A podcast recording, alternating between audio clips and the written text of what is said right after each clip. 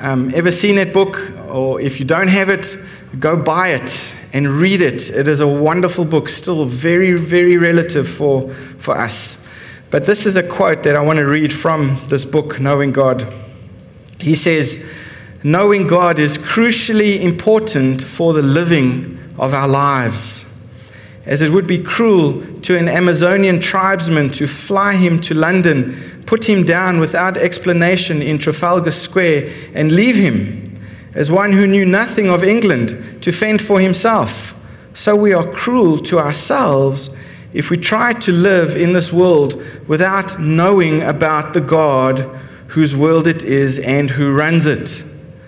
The world becomes a strange, mad, painful place, and life in it a disappointing and unpleasant business for those who do not know about God. Disregard the pursuit of God and sentence yourself to stumble through life blindfolded as it were, with no sense of direction and no understanding of what surrounds you. In this way, you can waste your life and lose your soul. Well, let's read the passage from Hebrews chapter 10 this morning.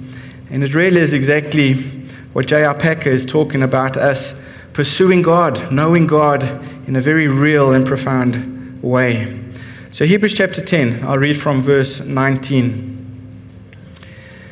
Therefore, brothers, since we have confidence to enter the holy places by the blood of Jesus, by the new and living way that he opened for us through the curtain that is through his flesh, and since we have a great priest over the house of God, let us draw near with a true heart in full assurance of faith, with our hearts sprinkled clean from an evil conscience, and our bodies washed with pure water. Verse 23 Let us hold fast the confession of our hope without wavering, for he who promised is faithful. And let us consider how to stir up one another to love and good works, not neglecting to meet together, as is the habit of some, but encouraging one another, and all the more as you see the day drawing near. Let's pray before we go into God's word. Heavenly Father, we thank you that we can gather together this morning, this New Year's day, Lord, that we can celebrate new beginnings, we can celebrate fresh starts. We thank you, Lord, this morning that we can celebrate you. We thank you for the wonderful reminder of the gospel here, um, enclosed in these first few verses, Lord, how you have reconciled us to yourself through your Son, Jesus Christ, and how we now have confidence, Lord, to approach you. And we thank you for that privilege, Lord. And we pray that we will never take that privilege for granted. Especially this year, Lord, we ask that you would help us to draw near, Lord, that we would pursue you, that our lives would make sense, Lord, that we wouldn't stumble through this life blindfolded, Father we know you've given us a purpose, Lord, and that is to glorify you and to enjoy you. And we pray, Lord, that you would help us to do that this year. Father, that we wouldn't waste the opportunities you've given us, that we won't waste our, our lives, Lord, in pursuing things and doing things that don't matter to you. So we pray, Lord, that you would teach us. I pray that your Spirit, Lord, now would open our hearts and our eyes to the teaching of your word. Father, that we would be humble enough to, to repent, that you would grant us this repentance, that we would humble ourselves to hear what you have to say to us this morning.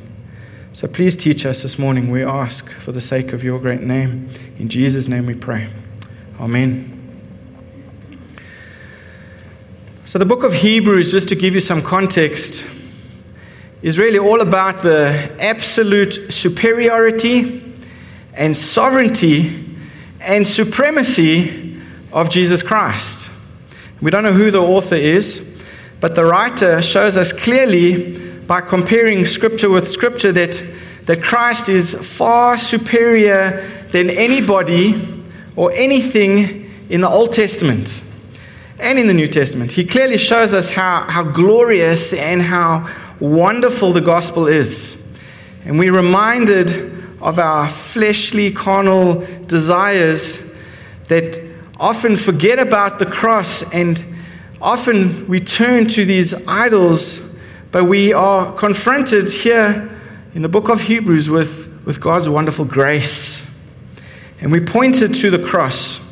And we pointed to the blood of Christ that has made a way for us to be reconciled, has made a way for us to be cleansed of our sins so that we may have fellowship with the, the sovereign God of this universe.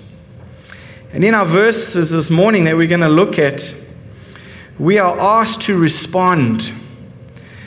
We are asked to respond, beginning in verse 19. And you'll notice that verse 19 begins with, having therefore. And therefore are always there for a good reason. These words, therefore, they always point us backwards on the basis of what we've of, of what's been said in Hebrews chapter 10 from 10 chapters and 18 verses, we must now respond. And that's what he's calling us to. And he's telling us if you know the gospel of Jesus Christ and you've been saved by the grace of God, we need to respond. If you've been saved from your sins, if you have turned from your idols to serve the living and, and true God, if you've been taken out of darkness into his marvelous life, if you were once a slave of, of sin but now are a slave of righteousness, we need to respond. Because we know the scriptures tell us that faith without works is, is dead. And John Piper, he once said that God has sent his Son to suffer and to die so that through him we might draw near. Commenting on these verses. And he says, It's also that we might draw near. And all of this is for our joy and for his glory. And the title of my sermon this morning is simply Let Us Draw Near in 2019. You know, the heart of the entire New Testament gospel is here in our, in our passage this morning. That Christ came into the world to make a way for us to draw near to God, to make a way for us to, to know God without being consumed by our sin because he is a holy God. So he has made a way. 1 Peter chapter 3 verse 18 tells us, "For Christ also died for sins once for all, the just for the unjust, in order that he might bring us to God." So thank the Lord that we have been reconciled. Those of us who are saved, those of us who are children of God, we've been reconciled and we have a way to, to draw near. But all of this is wasted. All of this is wasted if we are not preaching the gospel to ourselves on a daily basis. And Paul says in, in Romans, Romans 6 Shall we continue in sin that grace may abound? Should we take the, the grace of God for granted? Of course, the answer is no, absolutely not. But sadly, we tend to do that. We tend to do that if we're not preaching the gospel to ourselves on a daily basis. And if you are here this morning with, with unconfessed sin in your life and rebellion in your heart, then you're just play acting. And Jesus has a word for that. He calls those types of people hypocrites. And that's not what we want to be. Verse 22 says that we are to approach God with a pure heart and a, and a clean conscience. And the word conscience literally means with knowledge. So don't be fooled this morning, folks. God is the God of, of everything. He knows your heart, He knows my heart. You know, we can fool others, but we can't fool God. God is the one with full knowledge. So, first and foremost, fellowship with God demands purity. We cannot fool God by trying to have a relationship with Him where we have sin in our hearts. We need to first and foremost draw near to God by making sure that we have a pure heart. So don't settle for a Christian life that is, that is nominal or that is at a distance from God. And I pray that this year would be totally different from perhaps the approach you took last year, and perhaps the, the type of religion that you had last year. A nominal Christian life is, in many ways, a waste of a life. And the Lord is calling us to repent of this sin so that God is not just a distant thought, He's not just something that we do to keep our, our spouses happy, but rather that He is a, a present and, and a real reality. Look what he says in verse 23. My first point this morning is, is there in, in verse 23. My first point is simply hold fast. And the scriptures say, Let us hold fast the confession of our hope without wavering. For he who promised is faithful. So hold fast is the, is the, is the key here. We must, we must be steadfast in our confession. And the word hold fast carries the meaning of, of holding firm or, or tight, holding something tightly down. And the thought contained in unwavering is to avoid leaning or, or sloping. And what he's saying is stay balanced. Stay balanced. And the idea is that we are not to, to alter or even question our confession just because life gets tough or just because things don't go our way. And even though we may not feel the truth of, of our confession, we are to maintain it as the anchor of our soul, as he says in, in verse in chapter 6. We have this hope, folks. We have this hope as an anchor for the soul, firm and secure, the scriptures tell us. We are to be unswerving and unbending no matter what life throws at us. Wavering and bending is a fear, is it not? Remember in the Old Testament, the people are powerful and their cities and towns are, are fortified and, and very large. We can't, we can't do this. Well, holding fast means that they marched on and that they claimed the land that God had promised. No wavering and bending fears what tomorrow holds. Now, holding fast lives each day to the fullest, trusting in his promises, knowing the Lord gives all that we need from day to day.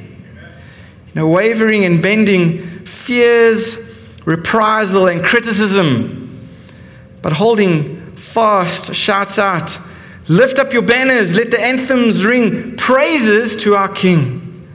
Great and mighty is the Lord our God, great and mighty is He.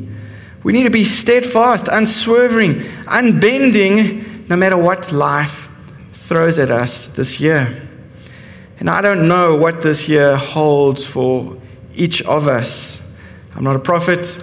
I don't claim to know any of these things. I don't know what trials that the Lord has for us. I don't know what blessings the Lord may have in store for you. But we can rest in the promise that God does, that He is sovereign and He allows these things for a purpose and for a reason. We need to remember that the stars will always come out at night. And it is the sun that still lights the day, even when we cannot see it. And the moon, the night, and the spring will still follow winter. 1 Corinthians chapter 1 verse 9 says, God will surely do this for you, for he always does just what he says. So we have a hope that is sure. And what the scriptures are telling us this morning is we need to hold on to this hope. We need to hold on to this hope. And what is hope? Well, hope is simply the trust that, that God will keep his promise and do what he said in the end. And that's what it is. We need to hold fast to this guarantee. It's not just a hope and hope, folks. This is a guaranteed fulfillment. This is something that we could put our faith in. He is his, the covenant keeper. And if you believe in his promises, then and only then can we call ourselves true believers. And I remember a story I read of, of two brothers who, despite their large inheritance from their father, lived a life of total seclusion. And it seems that the brothers were collectors, they were, they were hoarders. And they collected everything, especially junk. And their house was crammed full of, of broken machinery, auto parts, boxes, appliances, folding up chairs, musical instruments, rags, and, and everything else.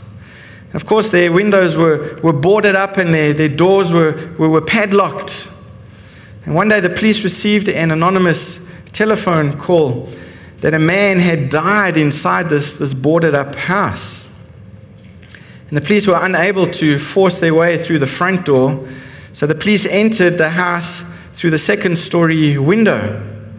And after looking for a while under all the rubbish, the police eventually found two corpses. And they were six feet away from each other. And they had been crushed to death by a, a booby trap that they had built to protect their, their precious collections from, from intruders. And these two brothers, you know, make a sad but a, a fitting parable of the way many people in the church live. You know, although their inheritance was sufficient for all of their needs, they lived their lives in an unnecessary, self imposed deprivation, neglecting abundant resources that were rightfully theirs to enjoy. So, what are you doing with the promises of God? What are you doing with this resource that, that God has given to every single one of us? Are you ignoring them and allowing them to, to gather dust? Or are you truly standing? Are you truly living on the promises of God? Are you relying on His promises in hope, in hope that they will come to fruition? Now, is God going to keep his promises? Of course, you will. Look at, look at chapter 10 there. What does it say in verse 23? It simply says this For he is faithful that promised. He is faithful. And we need to be reminded of that, folks. We serve a faithful God. God keeps his word. Paul tells us in 1 Thessalonians chapter 5 verse 24, 24 Faithful is he who calls you, who will also do it. He will do it. My second point is in verse 24 consider one another. Consider one another.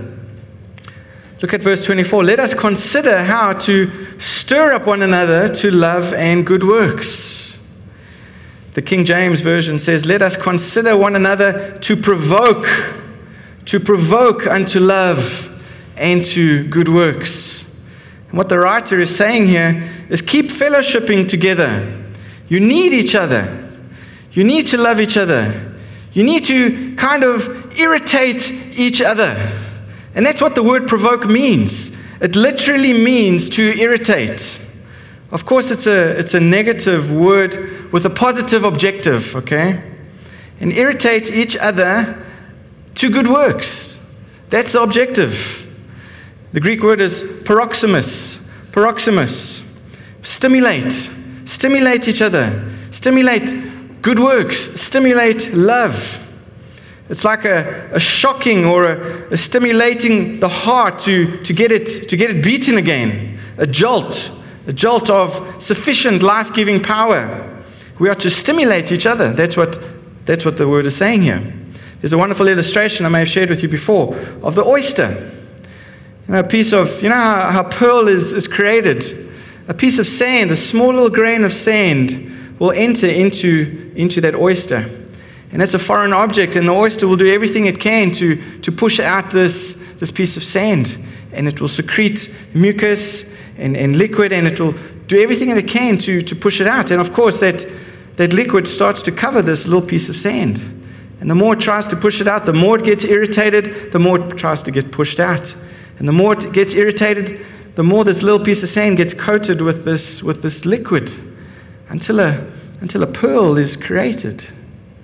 And that pearl would not be created unless that irritation was there. And that's a wonderful picture here of the church. God's plan for our good is that we encourage each other, that we provoke each other to good works that we speak the word of God into each other's lives, that we pray for each other, that we disciple each other. We cannot receive encouragement from the world around us, I mean, it be a worldly type of encouragement. But in the church of God, we speak truth into each other's lives when the world around us is falling apart. That is why we need each other. We need each other to, provo- to receive love from one another, to give love to each other.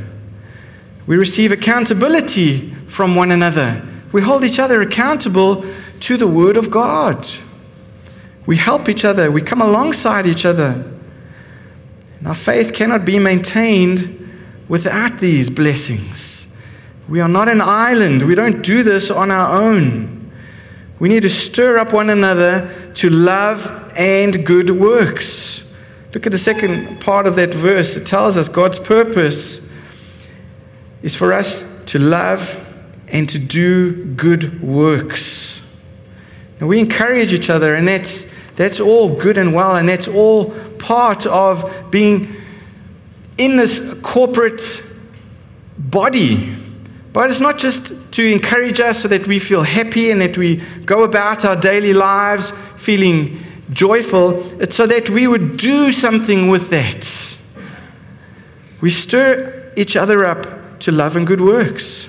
And Jesus had something to say about good works in, in Matthew chapter 5, verse 16. He says, Let your light shine before others so that they, the world around us, may see your good works and give glory to the Father who is in heaven. So there's a purpose for us to be doing these, these good works. There's a reason so that the world will look and observe and take note of the God who we love. This week, Roy was in hospital, and I went to visit him, and I was so blessed to see another family from the church already there, already ministering to him. But while we were there um, with him, there were two other uh, patients that were in the same, same room. One of them was a, was a Muslim man. And while we were there, a group of three or four Muslim men came to came to pray with, with a, their patient, one of the patient, one of the Muslim patients. And Roy said to us, you know, these people have been coming every single night to, to pray with this, with this man. Every night they come and pray with each other. And I was rebuked. I was rebuked. I mean, does the world look at Christians in the same way that we were looking at that that, that, that, that Muslim group? I mean, do they see the love of Christ in us? Do they see the good works that we perform for God's glory? can you imagine what the church would be like if the only competition was to see who could exercise more love?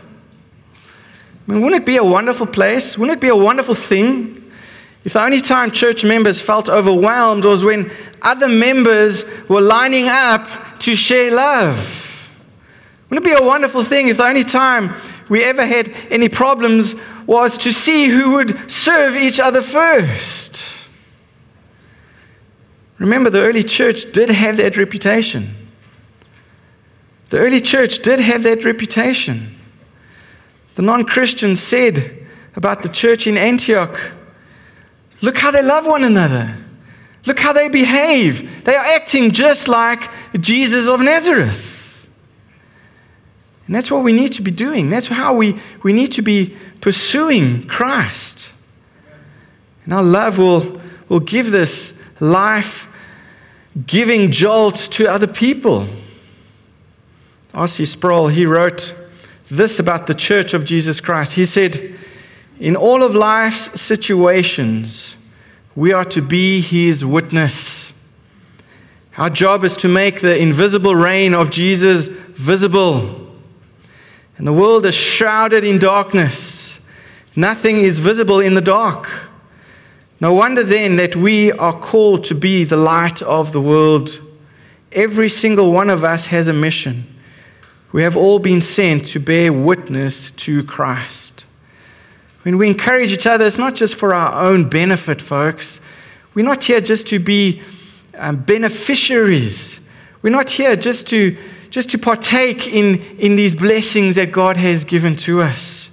We are to encourage each other so that we can be a blessing to the world around us. Remember, that's what the Lord said to Abraham right in the beginning I will bless you so that you will be a blessing to the nations. And that is our responsibility as a church, folks. We are to be his witness. Our job is to make the invisible reign of Jesus visible in this world. And we do that through love and good works. Through love and good works. I wonder when people see you, do they see Jesus? Do people know that you are a Christian by your love, by your actions? They should. Encourage one another. Look at verse 25. My third point this morning.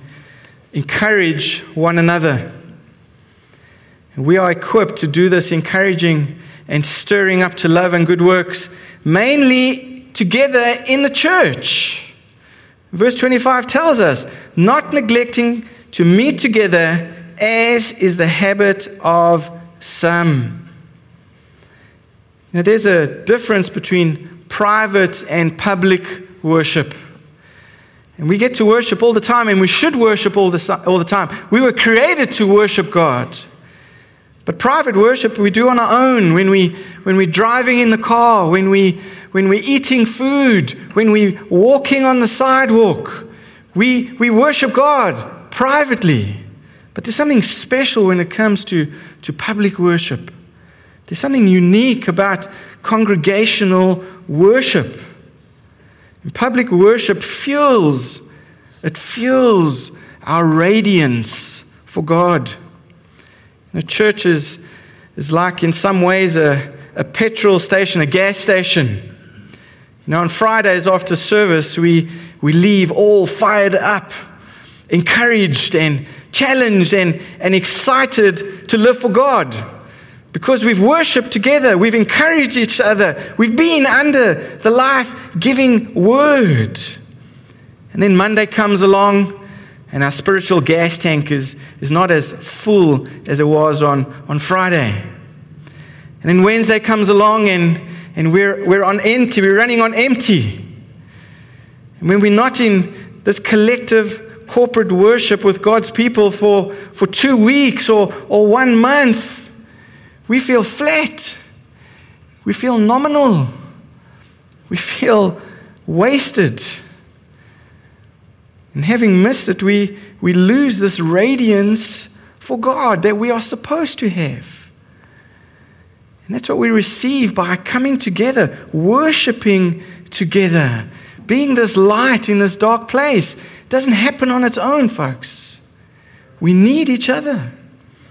You know, it's a privilege and a blessing to be part of this church. By His grace, God has called us out from darkness he has separated us so we can be the light. We can be His light. We can be a witness for Him. And the Spirit of God has been given to us to move in us and through us in a new and, and living, in a living way, as, as we read in verse 20 there. Remember, folks, God loves His church. He loves His church so much that He sent His Son to die for her. He shed His blood for her.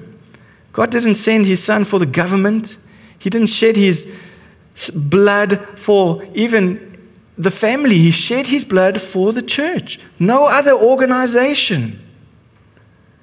And Jesus calls the church the bride of Christ.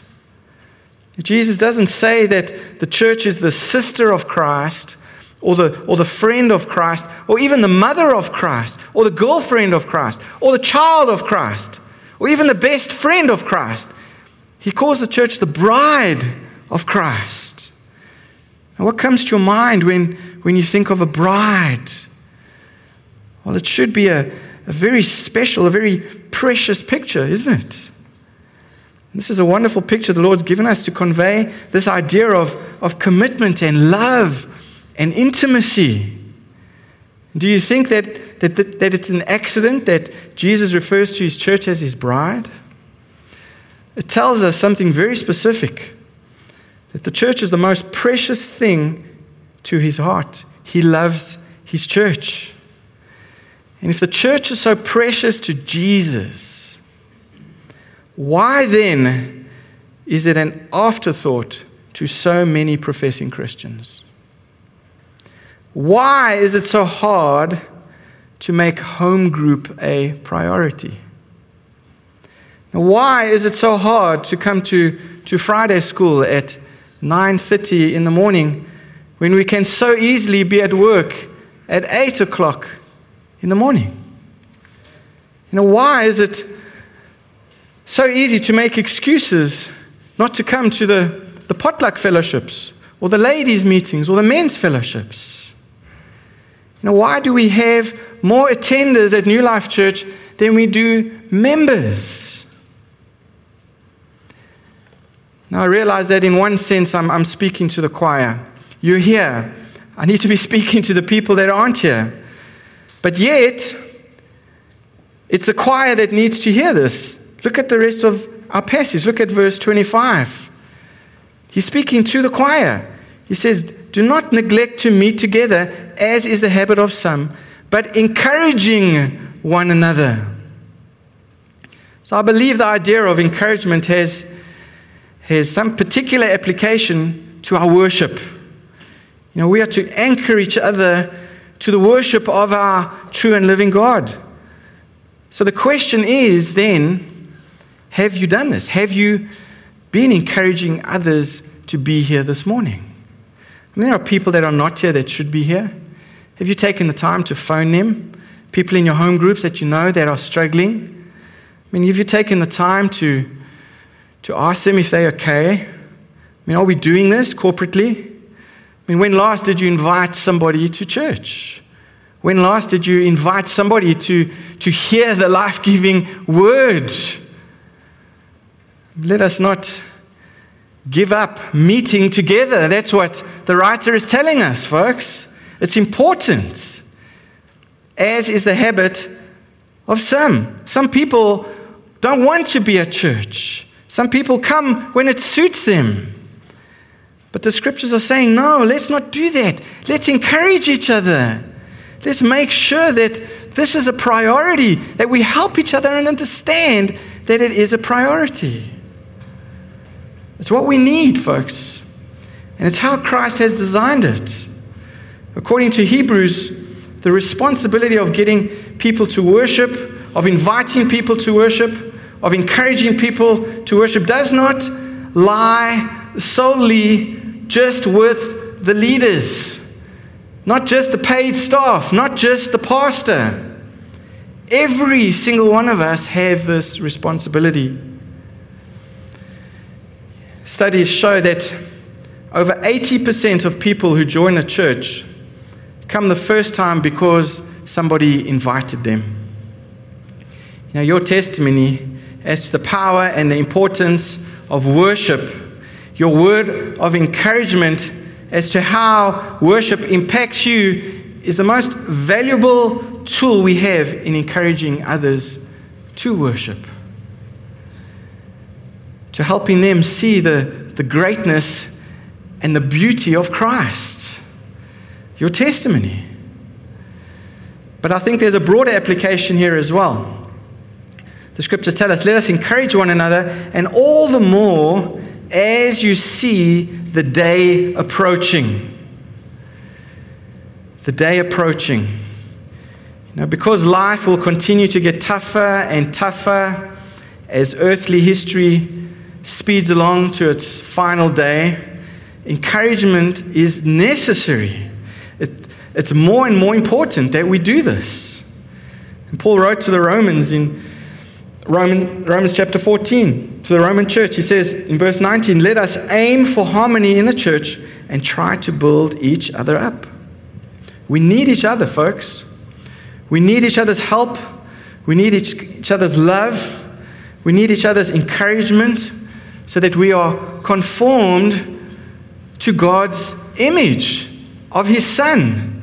We need help. We have these blinders that we cannot see. And we need others to come alongside us, to have these relationships where people can lovingly show us the better way. As God's people, we grow best when we are in community with one another. And God designed it to be that way. And that is why discipleship is possible only within the, the community of believers. And that's why we encourage these discipleship relationships. I mean, we have these discipleship groups, and if you're not in one and you haven't been in one last year, join a discipleship group this year. It's important. And come to somebody who, who you respect and ask them, Would you mentor me this year? I challenge you to do that. That's what we're supposed to do mentor each other, disciple each other. That's what God commands us to do. Mean, have you asked somebody to do that? As God's children, we need to obey His commands.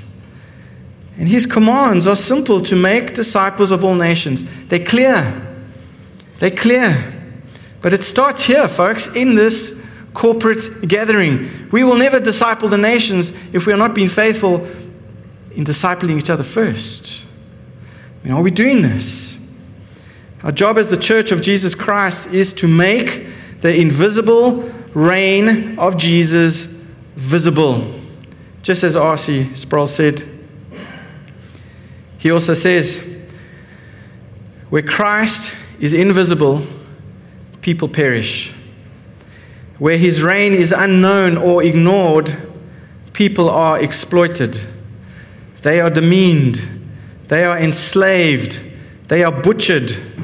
They are aborted. They are raped. They are casualties of war. They are robbed. They are slandered. They are oppressed. They are cheated in marriage. They are cheated in their wages. They are left to go hungry, naked, and unsheltered. They are consigned to loneliness. They are ridiculed. They are frightened. And that's why the church needs to be the church. That's why we need to be encouraging and provoking each other so we can make that difference in this world so that we can be the light in this dark world. We need to be encouraging each other to draw near to God so that we would be this radiating light that we have been called to be. 1 Peter chapter 2 verse 9 says, "You are a chosen generation, a royal priesthood, a holy nation, a peculiar people." that you should show forth the praises of Him who has called you out of darkness into His marvelous light. That is our purpose, folks. Are we living this purpose? The church is how God makes Himself known in this world. The church makes the invisible kingdom of God visible. The world can't see God, but they can see us. And when we join together in the church for the glory of God, they will see God and they will worship the sovereign God. So, as we get ready for a new year ahead of us, let us make this one resolution with a pure heart and a clean conscience before God to be more intentional, to be more engaged in each other's lives this year, to be helping each other, encouraging each other to draw near to God. Let us together resolve to make much of our Savior and our King, who, in spite of our sin, has given us free access to Him through His Son, Jesus Christ the one reality that can completely and forever satisfy us is Jesus Christ. We need to be reminding ourselves and each other of this reality, not of the reality that the world wants us to believe. As the psalmist says in Psalm 16, verse 11, in thy presence is fullness of joy at thy right hand are pleasures forevermore. Let's pray together.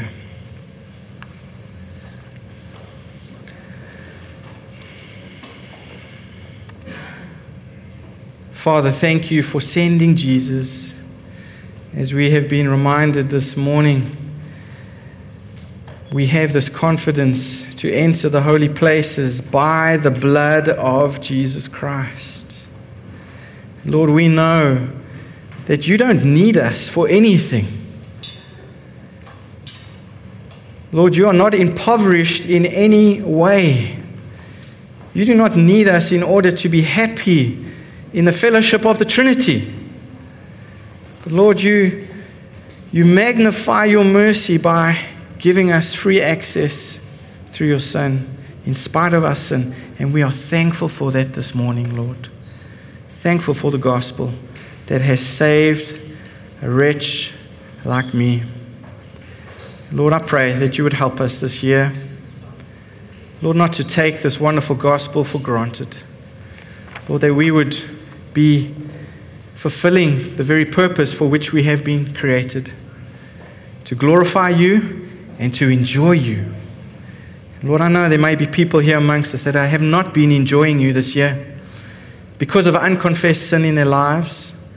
Lord, because of some bad habits that they are not willing to repent of.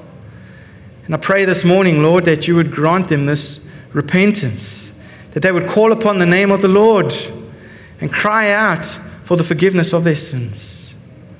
I pray, Lord, this year that we would strive and that we would pursue your wonderful character in our lives, in our church.